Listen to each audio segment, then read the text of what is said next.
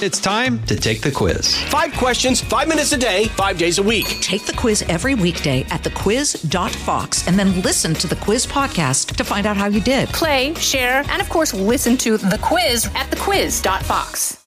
From the Fox News Podcast Network, I'm Dana Perino, and everything will be okay.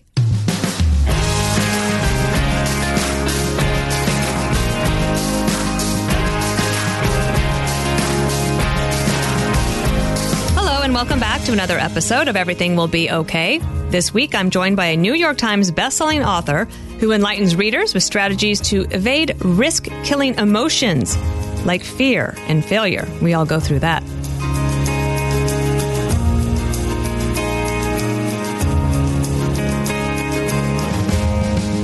Angie Morgan is not only a New York Times bestselling author, but a former captain in the Marine Corps, taking the term girl boss to way higher heights.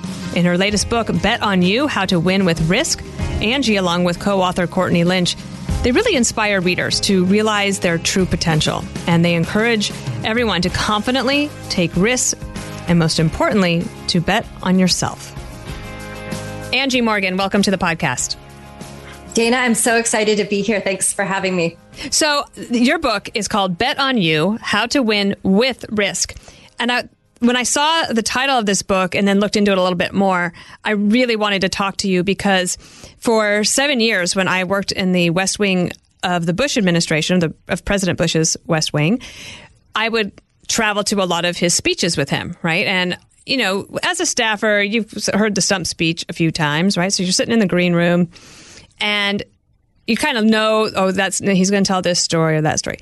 And I think one of the most important lessons I learned from those moments was how he would always talk about the importance of Americans being willing to take risk, because that is how our country grows. It's how our economy continues to strengthen and grow, and that you as an individual find that in yourself as well if you're willing to take a risk. So I thought I would just maybe start off by asking you to tell us a little bit about where you grew up and how this concept of risk was part of your overall upbringing. And I love where you're starting too, because the story you just told it's the American spirit. And you have to wonder sometimes what happened or why are we as a society so risk averse? And so we'll get there in a second.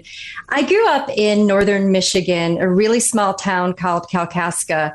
And all I wanted to do growing up was get the heck out of there. I was in love with my community. I have great parents. It wasn't that I wanted to leave those things behind, but I was also a really big reader. I knew there was a world out there. So I went to the University of Michigan, and my dad, who had served in the Marine Corps, he knew something about me. He knew I was athletic. He knew I was competitive. He also knew that I wanted to be an English major, and I wasn't really interested in teaching. And he kept reminding me that there were no English factories that I could work in after college. So I really needed to think about these next steps. He turned my attention to the Marine Corps through the Naval Reserve Officer Training Corps program. And at first I was a little intimidated. I'd never really considered the military, but as soon as I got inside the program and met the men and women who were choosing to serve, I was hooked. These were the best people I had ever met in my life. They were so committed to serving their country. They were so committed to one another. I just wanted to be among them, and making that decision really changed the trajectory of my life. We learned so much in the military, but the most profound experience I had was learning how to develop my leadership skills. And I didn't realize that that was going to be a takeaway until I started working in the private sector, where often the term leader and manager are used synonymously as if they're the same thing. Coming from the Marine Corps, I realized just because you have a title doesn't make you a leader. Leadership is about influence and inspiration. And so that started me and a woman I served with in the Marine Corps on a journey to build our company, LeadStar, to write a few books on leadership. And that led us to write about risk-taking. It is so Bet on You is about taking risks most meaningful in your life. And we coach a lot of executives who just are fearful of doing the things that they have the talent we know that they have. And we want to understand why. And we want to give them the courage and confidence to enact risk. It's also even a risk even to hire you. I mean, if you're admitting that you're maybe too cautious, I'm curious about that. How do CEOs come to hire you? They certainly resonate with the leadership message that we propose. So they recognize that leadership is a verb, it's not a noun. And if we can get more people seeing themselves as leaders in our organization, we're going to be far more successful. If everybody at every level was focused on building their influence and setting a better example for others to follow, there'd be less friction in our organization. We'd have people striving to be more successful. Inevitably, the concept of risk comes into play. And I think in business, we often think about mitigating or managing risk, not really learning how to lead with it. And through the research of writing this book, one of the most powerful takeaways that Courtney and I had was that we think about risk incorrectly. We think about it as going to our bank account, going to the casino, putting all of our money on red 21, and in one turn of the wheel, we either win big or we lose big. When really, risk is just making a decision that pushes you into uncertainty. And that's something that we do all the time. I mean, think about getting married or having kids. There's a tremendous amount of uncertainty in those endeavors. Or think about, driving your car for that matter. A lot of risk there. So we coexist with risk in our lives. Shouldn't we know something more about it? And if we knew something more about it, couldn't we be more intentional about taking it? I think that's actually been something frustrating for a lot of people who can do a risk-benefit analysis or a cost-benefit analysis, for example, during COVID in the last 2 years, that once there were vaccines and boosters and treatments and the ability to actually get back to normal, and there were so many people reluctant to do so. I had a question. I want to ask about some more specifics about things that happened in your life, especially at the Marine Corps. In terms of how you learned about risk and the importance of it and how you maybe changed your thinking on it. Mm-hmm. But I also wanted to ask, was it a risk as a woman to go into the Marines? So definitely, yes. You think about the Marine Corps, it's 175,000 Marines and only 1,000 are female officers. I think going in, I was aware of the physical risks, but there are also a lot of other risks associated with those interesting dynamics. And I will say I had a very positive, powerful experience while in, but there were also, it's one of the best old boys clubs in the world.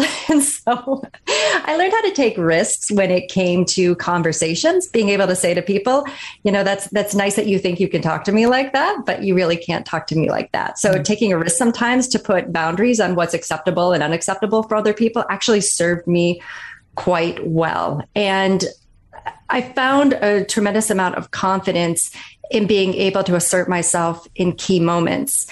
And with that level of confidence, you keep on continuing to build it throughout your life. And so leaving the Marine Corps, getting prepared to start another risk, and that was going to start the company LeadStar. It was a huge financial risk.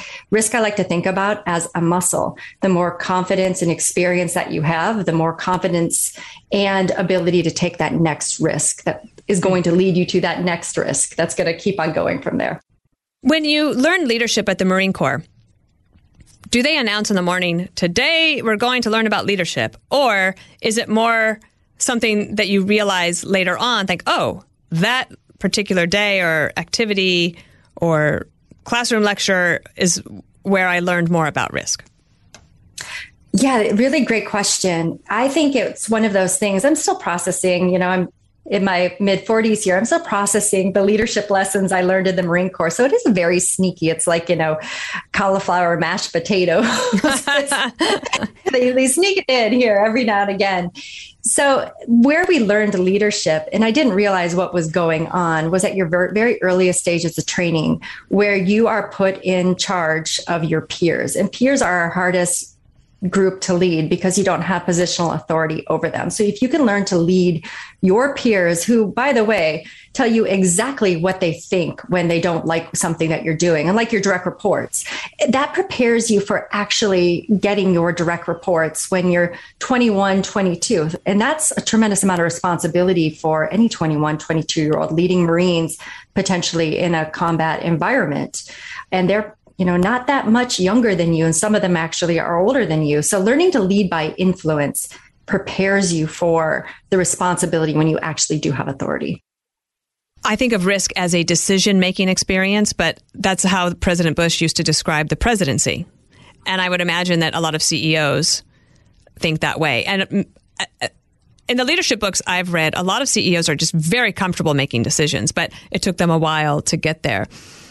How do you think about advising people who are not CEOs yet? Like a lot of people who listen to this podcast or read my book, Everything Will Be Okay, mm-hmm. are on their way up the corporate ladder or maybe starting their own business, which of course is a risk. It's something that President Bush encouraged me to do when I said I didn't know what I would do post-presidency. And he said, well, why don't you start your own business? And I had 100 reasons why that would be a bad idea. And he said, yeah, I'm not persuaded by any of that.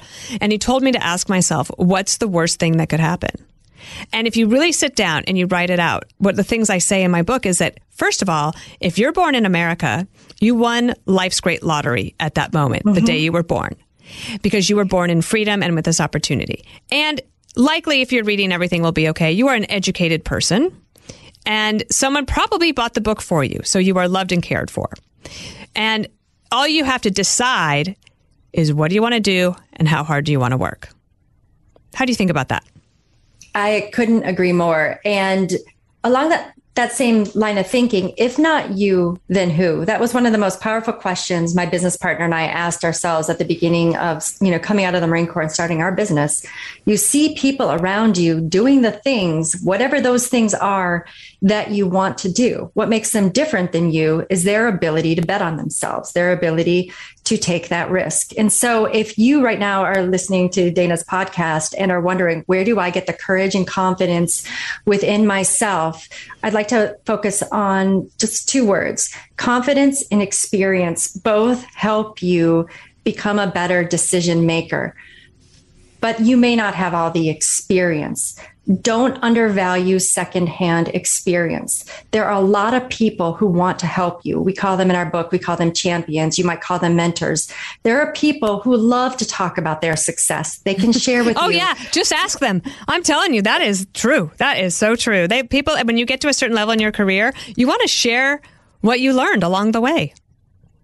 And you're doing it right here. And so you are what I would call another person we talk about in the book too, in Bet on You, as a big stager. There are people like you, Dana Perino, who are giving people the roadmap and the inspiration. Find your group, find your, squad, find the people that you can go to listen to draw inspiration. There really is no secret sauce. So again, you can acquire maybe, firsthand experience, but secondhand experience, and then confidence.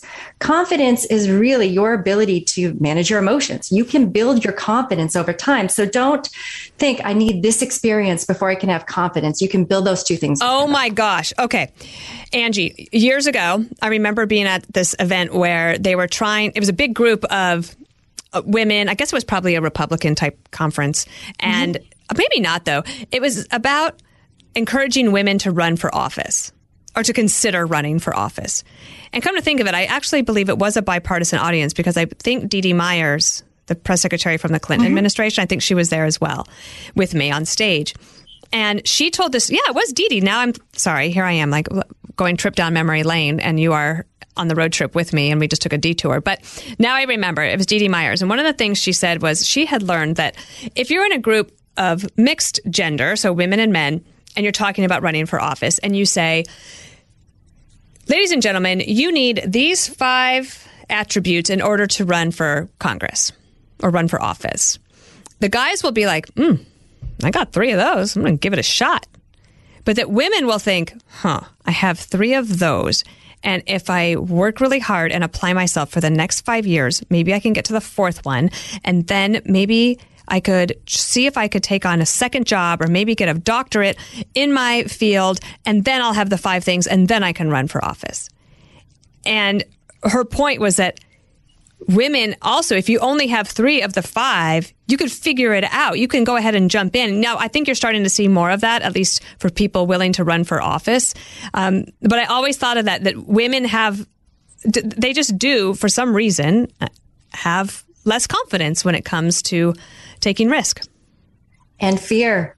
And I get it, because the fear of failure is very real.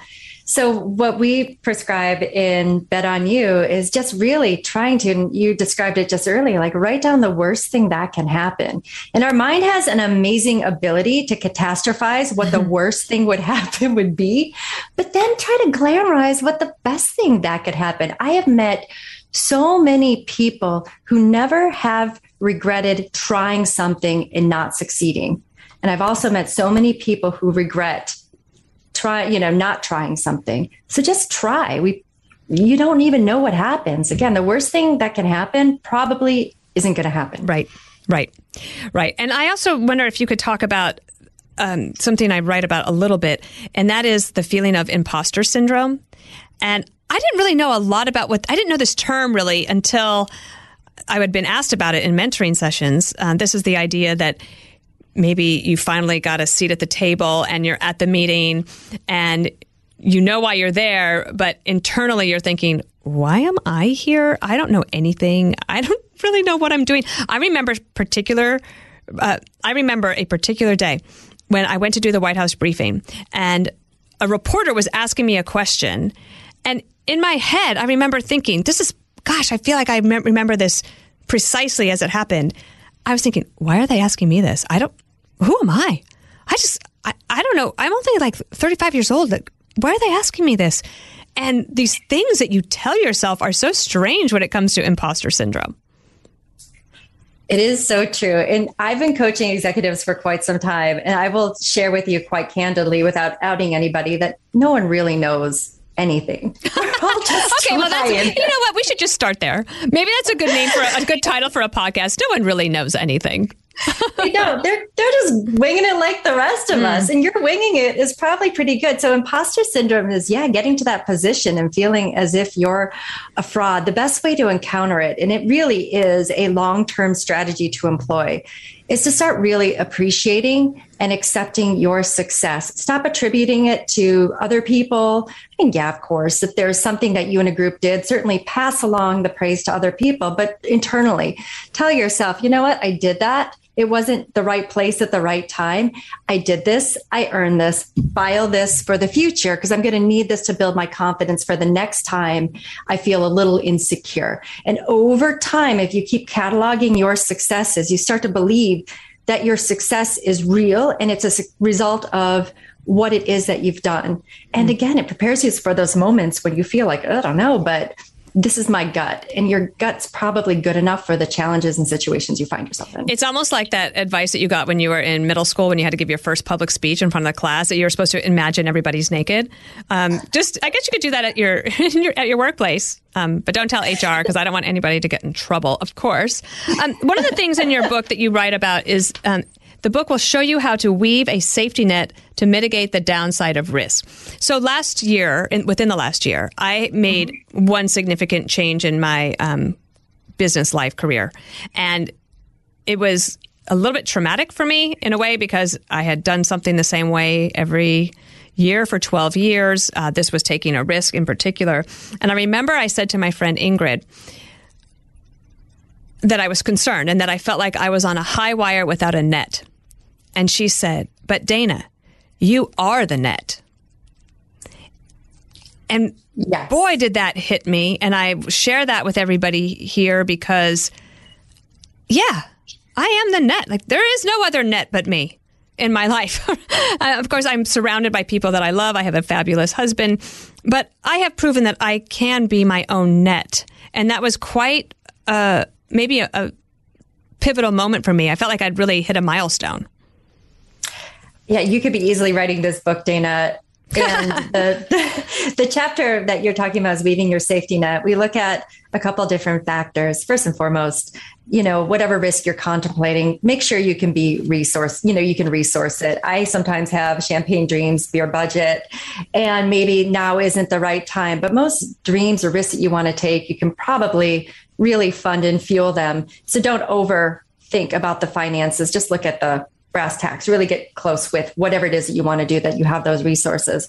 But two, remind yourself that your talent is your safety net, that the government isn't going to save you. Your employer isn't going to save you. Your retirement account isn't going to save you. You save you. You've been building your hard work and your talent throughout your career. Nobody can take that away from you. I had a friend who was contemplating leaving an executive director position at a nonprofit and doing consulting. And she kept on telling me, like, I have an easier time imagining myself on the streets, homeless in Chicago, than doubling my salary in a couple years.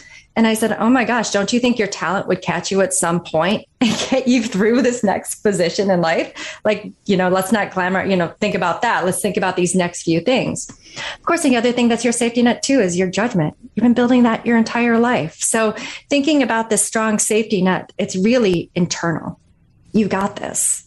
Don't, you know, again, look external for it. It's all within you. So that was actually one of the things I wanted to ask you about, was maybe some a little bit of specifics about taking risks, because when I do Minute Mentoring events, I get the same questions all the time. And they've not changed in 12 years, frankly. Maybe around the edges a little bit, but the fundamental questions that people have as they're growing in their careers and in their personal life remain about the same. One of them is, and maybe you could just offer your advice, how do you know when it's the right time to leave a job? Oh, that's a really great question. And I feel like I've had various points in my careers, and I'll go back to the Marine Corps. How did I know when I was ready to leave the Marine Corps was that I saw the next few years and I didn't want that for my life.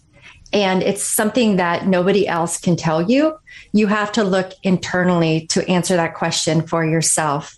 So a few things. If you're not happy, if the things that make you happy aren't, you know, within the constraints or confines of your current reality, if you don't like the future that you see, if there's something geographically or job skill or field wise that just isn't doing it for you, you have every right to pursue different opportunities. And in the book too, we talk about, you know, the message of risk taking isn't quit your job, change your life, because that's not how real change happens. Just because you quit your job doesn't mean your life is going to change. Sometimes you get a crappier job. Sometimes you know, there's a big stories right now about people coming back to the original job because they tried to, you know, switch their jobs because that they thought that would make them happy. Oh, I haven't heard that. Can you tell me a little bit more about that?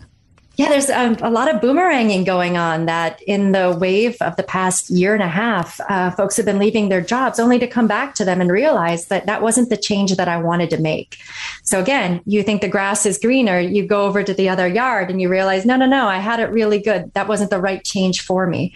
So when we think about taking risks in our life, it starts from our thoughts, our own self-authored thoughts about what it is that we like to pursue. We're going to get a lot of unsolicited advice from people telling us where they think we should be. Certainly take their opinions, but start with yourself first. And if you're not if you're not happy in your current context, it might not be your job. It could be you. Yes. Yes, indeed. That is a great, great point. What about the risk that you take in asking for a raise? How do you prepare for that moment? And how do you take that risk of breaking the ice to bring up the conversation? Right now is the perfect time, actually, to ask for a raise. There's a lot of chatter in just the news feeds that I'm reading about the inflation raise conversation, the cost of living conversation. And the best way to go about doing this is to find if there's not a natural event in your performance management process, like a, you know, informal check-in or a quarterly check-in, but being able to say, you know, currently, this is my role. This is what I'm doing. There is a significant cost of living. I would like to discuss my role and compensation for my role and what natural events or responsibilities I can seek to get, you know, essentially more money. So again, I think it's a perfect time. I've talked to a lot of professionals right now who see people coming into their business, getting, you know, salaries at a much higher rate, but a similar job level. So right now is really the best time to start positioning yourself and having that conversation. More to come right after this. I'm Charles Payne. Listen to my Unstoppable Prosperity podcast so I can get you making money right now. Whether stocks are hitting new all-time highs or in free-fall mode, opportunities abound. So why are so many potential investors still sitting on the sidelines? In a new season of my podcast, I'm going to get you in the game. After 38 years on Wall Street, I'm ready to impart some lessons and get you invested in the greatest wealth-generating machine in history. Listen anytime, everywhere at foxbusinesspodcast.com or wherever you listen to your favorite podcast. So on pages 152 and 153 of your fabulous book, Bet on You: How to Win with Risk. You get to a point that I talk about a lot in the book, and what's one of the reasons I wrote it. And it's about anxiety and worry, because I'll do a mentoring session with somebody and I'll realize that, okay, they could get up 15 minutes earlier to make sure that they aren't late, or they could make sure that they check in with the boss once a day, or little things like that that can improve their work life, for example. But what I find is that they're just so consumed with anxiety and worry all the time. And especially for younger women, I truly believe I worried my 20s away. And it was totally unnecessary, because when I finally wrote And the Good News Is, and I looked back, I'm like, wow, every career opportunity and advancement I had was not something I planned. And all the things I was worried about, I didn't have to worry about. Now, that's easier for me to say now at this stage of my life than it was back then, but that's why I wrote it, so that I could pass that on. On pages 152 and 153, you do a couple of things. One, I'm going to read one part for you. It says, it takes a little bit of experience to know how you want success to feel for you. Knowing what you don't like leads you to discovering what you do. It also takes reflection and awareness as you think about where you are right now. And then you have two columns. The first column starts with the word gratitude, the second one jealousy, and there's a lot of different words there. Tell me a little bit about this exercise in your book. What we really hope people come to terms with when it comes to taking risk on themselves is that, first and foremost, that they start to realize in their life that they can find fulfillment and satisfaction in their everyday quest for taking risks in themselves. So the two columns that you're referring to, it's a really great place for people to do what we would call like a life audit. If the past couple of your weeks, you can characterize your life by either being, hurried, rushed, unhappy, disappointed, disgusted, like all these really negative words, that not only marks an opportunity to make some changes, but we also want to remind people that there are a lot of people who greet each day with optimism, with hope, with joy, and the sense of winning. And we tend to think of winning in these big, bold moments. Like our society, think about those Successories posters of the 1990s, early 2000s. Where, oh my gosh, I loved those. I did. I may have had a couple of them, but like the big lion with the sun on the face. Inspiration. Oh yeah, I know what you're talking about. So we think about winning. Now they're memes. Now they are memes. And the business, I think the company is called Successories, isn't it? Yes. They're still touting them around. Successories at the mall. Successories. Right next to Spencer Gifts. Boy, this is taking us back, Dana. Yeah. So we tend to think of success in these battling moments and winning. But everyday wins, which can fuel our confidence and inspire our minds that are possible. It's just really helping redefine for yourself what winning looks like, so you can get the host of all these good things. So you started from worry. We worry about things that probably aren't even going to happen, and are beyond our control. Like always. So let it go. And it's easier said than done, but try to develop the disciplines of gratitude, of happiness. And, sometimes a win for you could be just that cup of coffee in the morning that you get to drink in silence. That's winning. Or getting your oh my gosh, I'm dreaming of that moment. I'm kidding.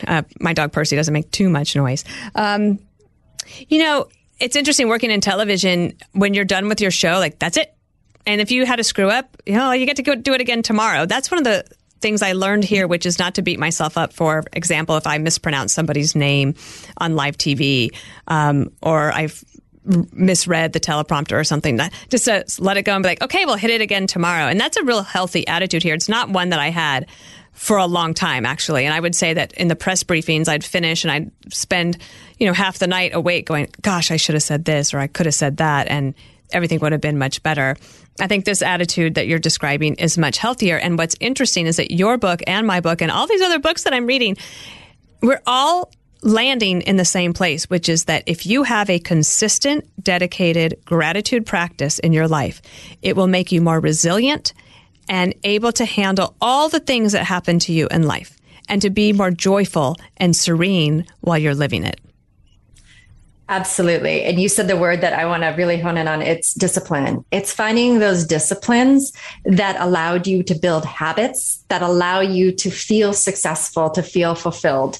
And if you can start there, finding that healthy rhythm for yourself, you can get the confidence, you can get the courage, you can make that plan to do whatever it is that's in your heart, that's on your mind, that you've been hesitant to take action on for a very long time. Yeah. You know, life is a decision-making experience. And also when you come to decisions, you're making choices. Everyone gets to make a choice every day. You get a choice of what you say at the White House podium. You get a choice to say what you say on air. You have a choice of what you're going to do on your morning commute. Are you smiling? Are you happy? Are you friendly? Are you making eye contact? All of those things can build up to, at the end of the day, you feeling like you had a good contribution to the world that day.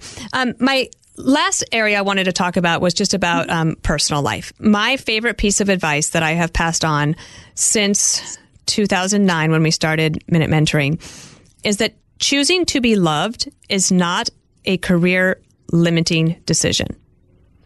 That my risk of moving to England to be with Peter, who was 18 years my senior, who had been married twice before. I left my job on Capitol Hill. I had no income. I had never done that before. Like, this was all of this was the risk. And without that decision, nothing else that I have done, I don't believe, would have turned out the way that it did. How do you advise people to think about personal risk? Oh, gosh, you're talking to the woman who remarried during the pandemic, who bought a coffee shop with her husband last year. What's it called? It's called Morsels in Traverse City, Michigan. Oh. Everybody, fantastic. Go get some coffee there. As for Ed, he's there all the time. But I think about personal risk in my life. So we talk in the book about kaleidoscope living. It's not just risking in your career. It's risking for joy. It's risking for your life. It's making decisions, because we're multidimensional people. We can enact risk in whatever quadrant of our life to find better balance and harmony. So I think about my personal life. We take a lot of risks, but we do so with our values, with our whole life in mind, including my two boys.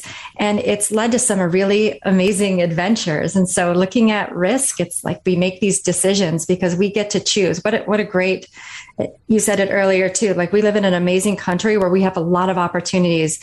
And in my family life, we make many choices that open us up to new adventures, new opportunities. So every day is a really, really great day. Angie Morgan, I hope I get to meet you one day. I think we would be fast friends. And you've written a terrific book. It's called Bet on You: How to Win with Risk. If you have read Everything Will Be Okay, or even if you haven't, but if this is of interest to you, I feel like this book that you've written is very accessible. It's got good content, but it's not going to take you, 2 months to read through it. You will be able to get through this book, and you will be better for having done so. I think it's really terrific, and thank you so much for coming on the show. Oh, it's been a really great honor. Likewise, it's just been a lot of fun talking with you, Dana. All right, Angie, let's stay in touch. Absolutely. Okay, bye-bye.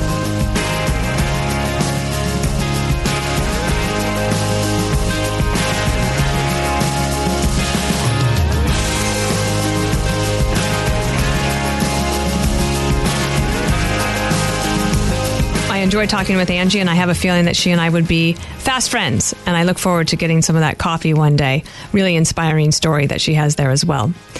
Make sure you subscribe to this series wherever you download podcasts and leave a rating and review. I'm Dana Perino. Everything will be okay.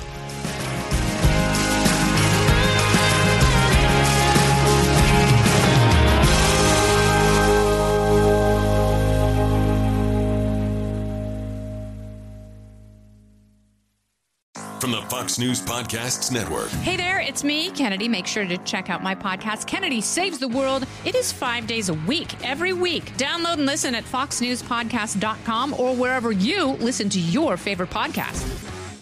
Listen to Fox News Podcast shows ad-free on Fox News Podcast Plus, on Apple Podcast, Amazon Music with your Prime membership, or follow wherever you get your podcasts.